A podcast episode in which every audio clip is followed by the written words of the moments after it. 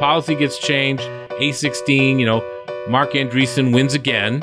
He's very powerful. And Elizabeth Warren can then turn that into, you know, we bailed out the billionaires. And she's kind of not wrong about that. Welcome to the Powers That Be Daily, Puck's podcast focused on the intersection of Wall Street, Washington, Silicon Valley, and Hollywood, and the players who run it all. I'm Peter Hamby. It's Tuesday, March 14th. Today I'm joined by Bill Cohan with all the latest on the historic collapse of Silicon Valley Bank. Bill punches through the noise, the partisanship, and some of the more obnoxious takes on Twitter to tell us what this fiasco means for SVB's depositors, the American taxpayer, other banks, and the entire financial system. You'll want to hear this conversation. We'll discuss all that and more on today's episode of The Powers That Be.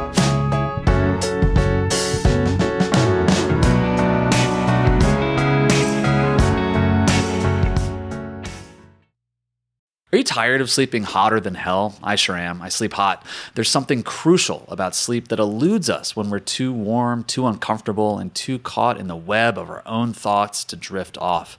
And while curiosity fuels our days, science tells us that cool sleep recharges our nights. That's where ChiliPad by SleepMe comes in. Meet the bed cooling system that elevates the quality of human life through cool sleep. The ChiliPad bed cooling system is your new bedtime solution. I love it. It lets you customize your sleeping environment to your optimal temperature, ensuring you fall asleep, stay asleep, and wake up refreshed.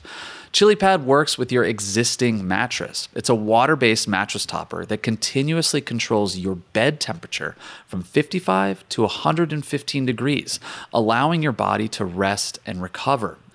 This isn't just about escaping the heat, it's also about optimizing your sleep for better health, more energy, and improved physical and cognitive performance, which I obviously need hosting a podcast.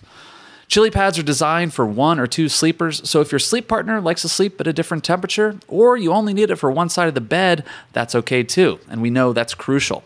Plus, you can schedule automated temperature changes to trigger deep sleep.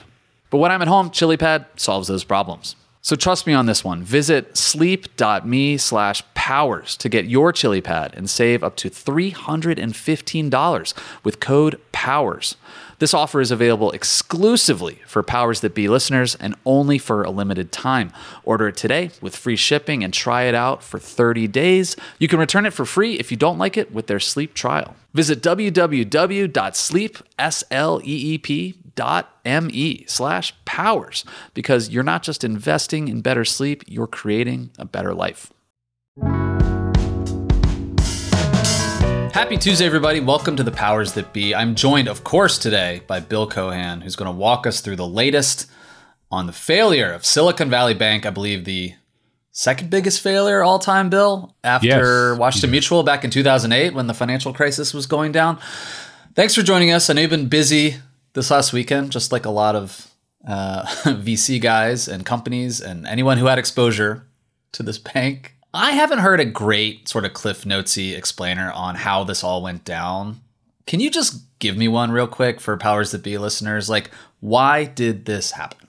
It happened because anytime depositors all rush to get their money out of a financial institution at the same time, banks fail because the dirty little secret of fractional banking, which is our banking system, which really means that even though we think our money is at the bank, Peter, because we put it there and it's oh you know it's there when we go to the ATM machine and we take out a hundred bucks, it's really uh, it's not there, and so the banks count on the fact that we don't always all want our money at once.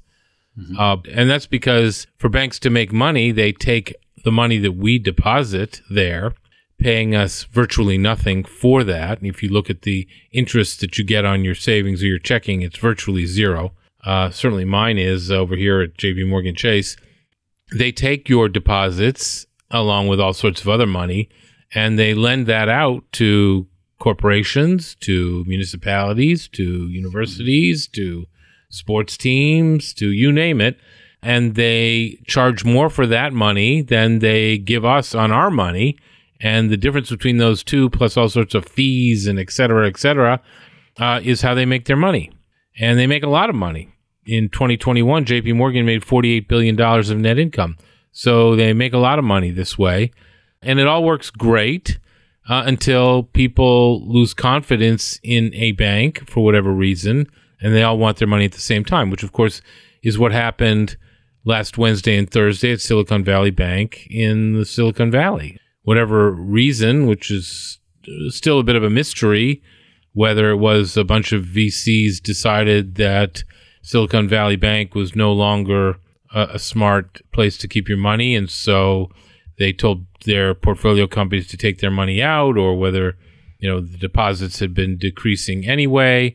And the whole problem was exacerbated by the fact that as people sort of stormed to get their money out of this bank to see who could get their money out fast enough, they did not have the money to give them mm-hmm. because, as I said before, the money is never at the bank. It was, you know, in this case, uh, in addition to being loaned out for five, seven, or 10 years, was foolishly uh, invested in uh, short in treasury securities and mortgage backed securities of seven, ten years or whatever, and try to raise the capital that they needed to give money back to the people who wanted it. They had to sell a big portion of that bond portfolio, took a $2 billion loss because the Fed had raised interest rates so dramatically.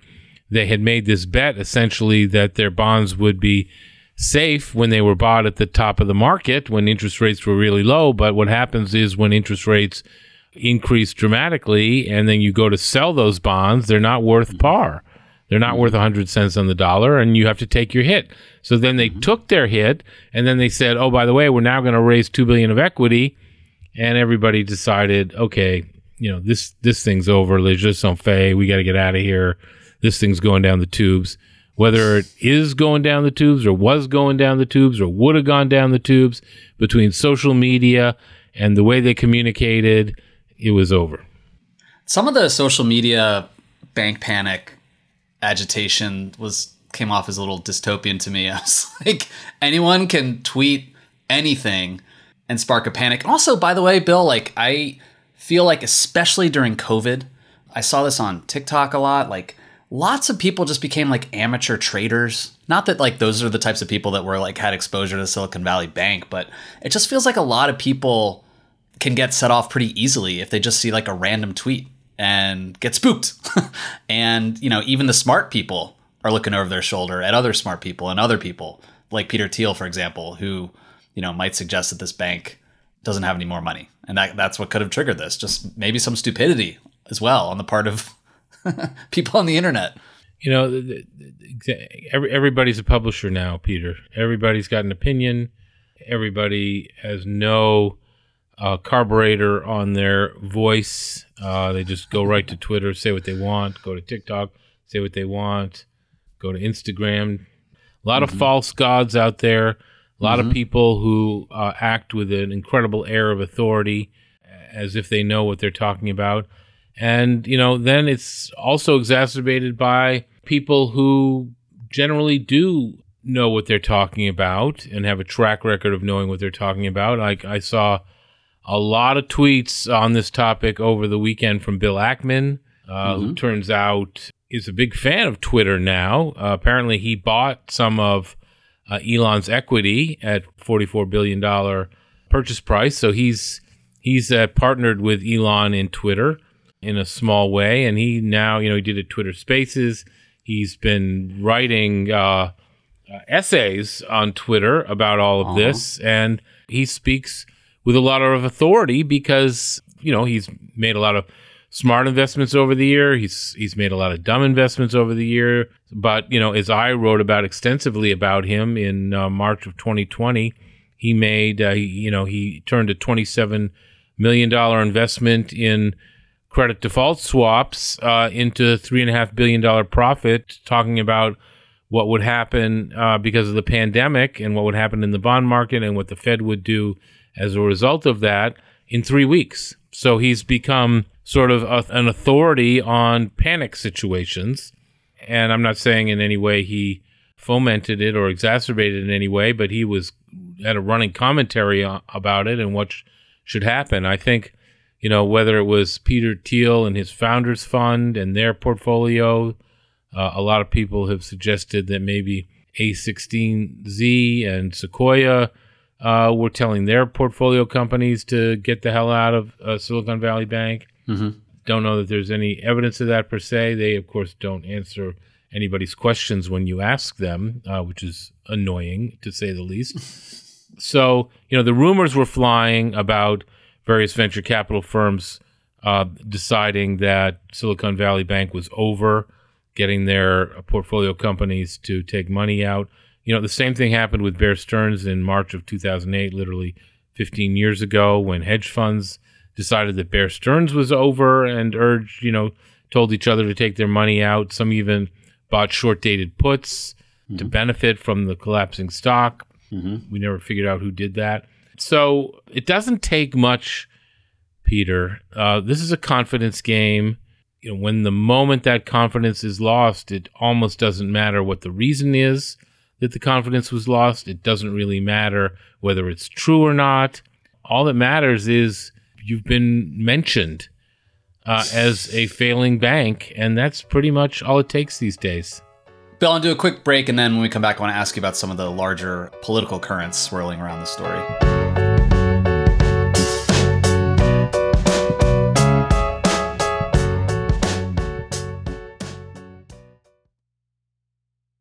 Hey guys, it's Peter. I travel all the time, especially in an election year. And as we all know, what luggage you choose matters.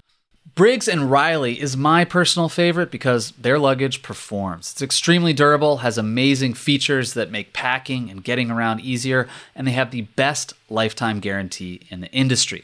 If your bag is ever broken or damaged, they will repair it free of charge. No proof of purchase needed, no questions asked, even if an airline damages your bag. All features were created to address customer pain points for a better travel experience. They're extremely durable with rigorous testing and premium materials to last for life. And one thing I love, they're supremely smooth, shock absorbing wheels for easy gliding through your travels through whatever airport you're zooming through. And hot off the press, the Sympatico collection of hard sided luggage. It's new and improved and just launched on BriggsRiley.com. That's Briggs Riley.com. It has the new One Touch feature, which allows you to expand your luggage, pack it, and then compress it to its original size. So a carry on can still fit in the overhead compartment, and that's just one of the new features. It's available in black, navy, and olive. So check out all the Briggs and Riley offerings at briggs-riley.com. That's briggs-riley.com.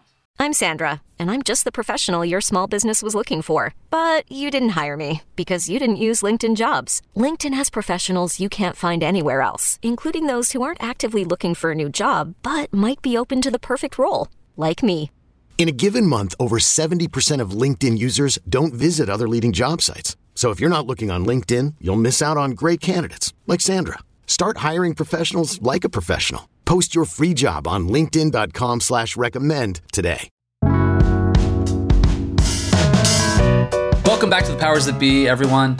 Bill, you were just talking about Bill Ackman. David Sacks is somebody else who was tweeting prolifically through the weekend. And after the FDIC and others announced that they were going to basically like back up the depositors and make sure everyone's money is safe. They were on Twitter saying something I, I want your opinion on, which is this was not a bailout. And that's sort of one, a comparison to 2008. This is not the same. There's not the same kind of contagion. These were tech companies, bankers, VCs who put their money into a bank expecting that they could withdraw money from a bank. It wasn't like there were toxic mortgage backed securities all over the world. This could have brought down the entire financial system.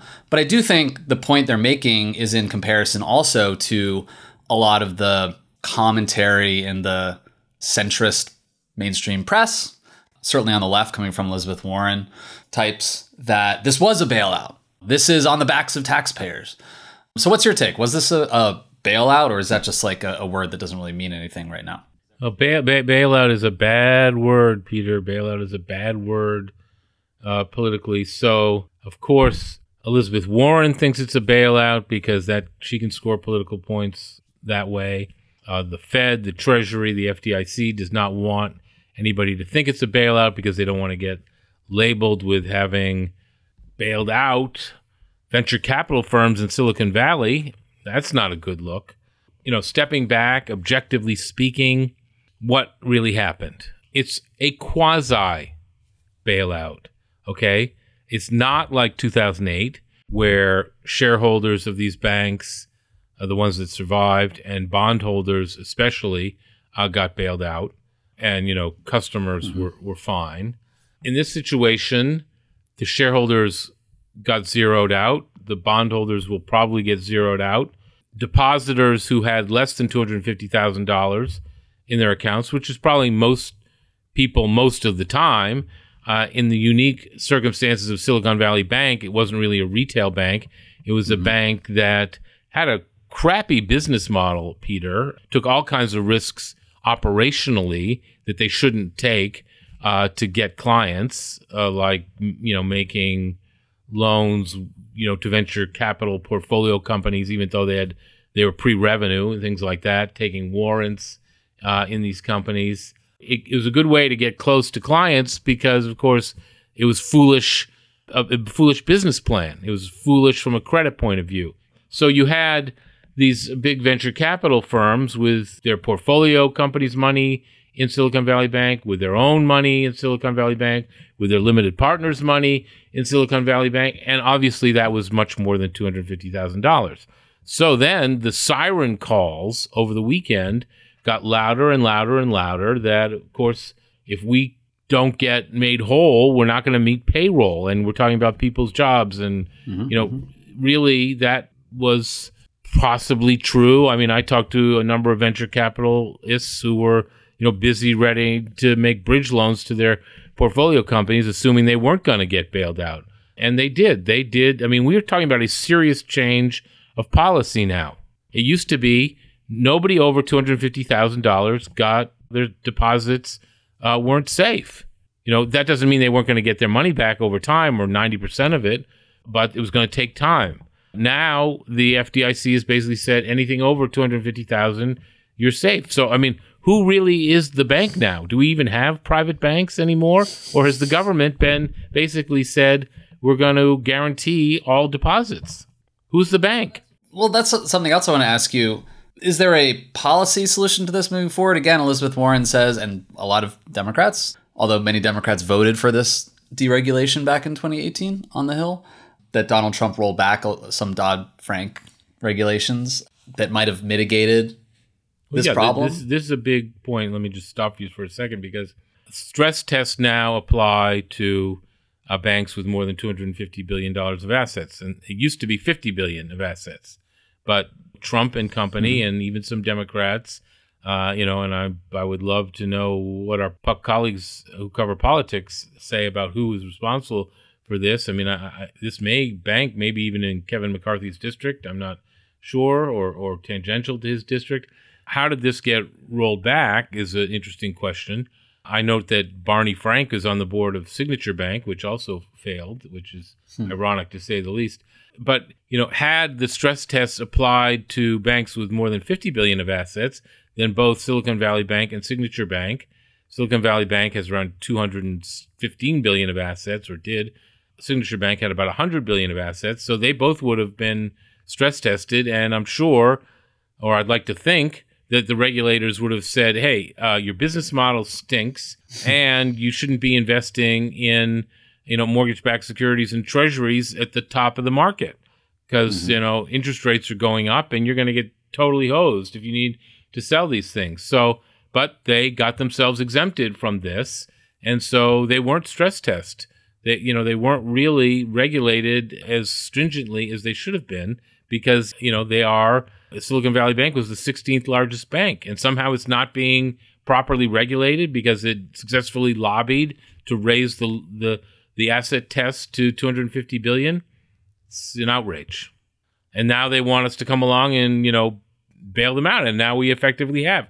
We've changed the policy in a serious way about how depositors get, which level of depositors get protected. In effect, we've now helped, you know, Andreessen Horowitz make sure they get their billion dollars or so that I hear that they have at Silicon Valley Bank. You know, two days ago they wouldn't have been protected. I noticed a different tone in the conversation about this between sort of East Coast media and politics and those on the West Coast. Um, and this jumped out at me over the weekend when when Gavin Newsom issued a statement um, as they were sort of figuring out, you know, how to respond to this crisis, and he said, I've been in touch with the highest levels of leadership at the White House and Treasury. Everyone is working with FDIC to stabilize the situation as quickly as possible, to protect jobs, people's livelihoods, and this is what jumped out at me the entire innovation ecosystem that has served as a tentpole for our economy. And my friends and, and their friends who had money in Silicon Bank, Bank and, and their companies, they were also freaking out over the weekend. And it was a little bit of a different type of conversation than the one that you hear from Elizabeth Warren, which is like comparing this to the 2008 crisis. And then you have Democrats out here on the left coast who are saying, well, no, this is isolated. There's not going to be a contagion. This is about shoring up these very important tech companies. And we need the government's help here. It's not the same thing. I just, that just really jumped out at me. There were just like on the East Coast and the West Coast, two different kinds of perspectives on what would happen if this bank collapsed. Yeah. I mean, this is a particular ecosystem. This isn't the whole financial system, right? Just like FTX going down uh, affected the crypto ecosystem to the extent that it did, but it didn't affect everybody else. This affects a certain sector of the you know Silicon Valley innovation startup ecosystem.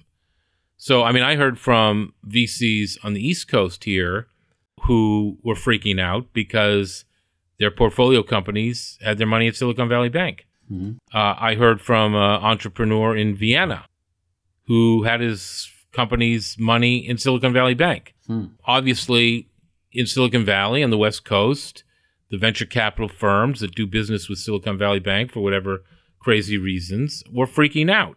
And they make a lot of noise and they have a big megaphone. Okay. And, you know, Twitter is part of that. And Elon Musk is part of that. At one point, Elon said, you know, maybe I'll buy Silicon Valley Bank and fold it into Twitter. Mm-hmm. You know, so they make a lot of noise. They have a lot of money. They're very powerful politically. Part of, unfortunately, the decision that occurred here uh, late Sunday night, which was to change the policy dramatically and effectively bail out depositors up to you know an unlimited amount of money beyond 250,000. Right there, you're no longer talking about little people. You're talking about rich people, mm-hmm. wealthy people, and you're effectively protecting them from the blast zone of this explosion. You know, which may or may not be the right thing to do, but it is a change in policy. You know, it's the right thing probably for the undercapitalized startups and their payrolls, but is it the mm-hmm. right thing to allow A16Z to make be whole immediately on their billion dollars that they have at Silicon Valley Bank? I don't know. Doesn't seem mm. right, but they're very powerful, and you can't say, okay, well, we're gonna, you know, do this for some people with money more than two hundred fifty thousand, but not all people. You know, then then you're just picking winners and losers, and we don't like to do that. So the policy gets changed. A sixteen, you know, Marc Andreessen wins again. He's very powerful. And Elizabeth Warren can then turn that into, you know, we bailed out the billionaires. And she's kind of not wrong about that. But it's not the same as 2008, not even by any stretch of the imagination. It's right to restore confidence in these regional banks who still got hammered today, you know, in the stock market. But, you know, I think the run on the bank aspect of it has been curtailed. And that's probably a very important thing to do. But in the course of that, once again, you've bailed out billionaires. You've bailed out Marc Andreessen. But not with taxpayer money. Not yet. Uh, it could go that way. At the moment, they're they're bailing out. Uh, the bailout is being run by the FDIC, which has mm-hmm. about a you know hundred or two hundred billion dollars in it that comes from the banks. It's the banks mm-hmm. have to pay those premiums to the FDIC. Now we'll see how far that goes. I suspect that'll go far enough. But another thing that's happening here is, if I understand properly, mm-hmm. is that the Fed is thinking about buying these assets from Silicon Valley Bank that they invested in uh, these treasuries and these um, mortgage-backed securities that were bought when the market was at its peak and have since lost a lot of value. They're buying them for par. Well, mm-hmm. if they're buying them for par, that means that they're paying 100 cents for something that's worth 80 cents. Who's paying that? Uh, The Fed is paying that. Who's the Fed? Is the Fed the Fed is owned by banks? Maybe the Fed has the profits to do that, or maybe the Treasury's doing this. You know, somehow some of that could get back to ba- taxpayers, but that's a big black box. I'm not sure yet. We know the answer to that. All right, Bill, thank you so much for walking us through this. Maybe we'll have All you right. back on this week if things go haywire. Thanks a lot, man. Thanks so much for listening to another episode of The Powers That Be. As a reminder, The Powers That Be is the official podcast of Puck. We'd like to thank Ben Landy, Liz Goff, and Alex Bigler for their editorial and production guidance. If you like what you hear, please share with a friend. It really helps us keep delivering the inside scoop that only Puck can offer. Follow us on Twitter at Puck News. I'm Peter Hamby. See you tomorrow. This has been a presentation of Cadence 13 Studios. Please listen, rate, review, and follow all episodes wherever you get your podcasts. The Powers That Be Daily is executive produced by John Kelly, co founder of Puck, Chris Corcoran, chief content officer and founding partner of Cadence 13, and produced by Ben Landy, executive editor at Puck.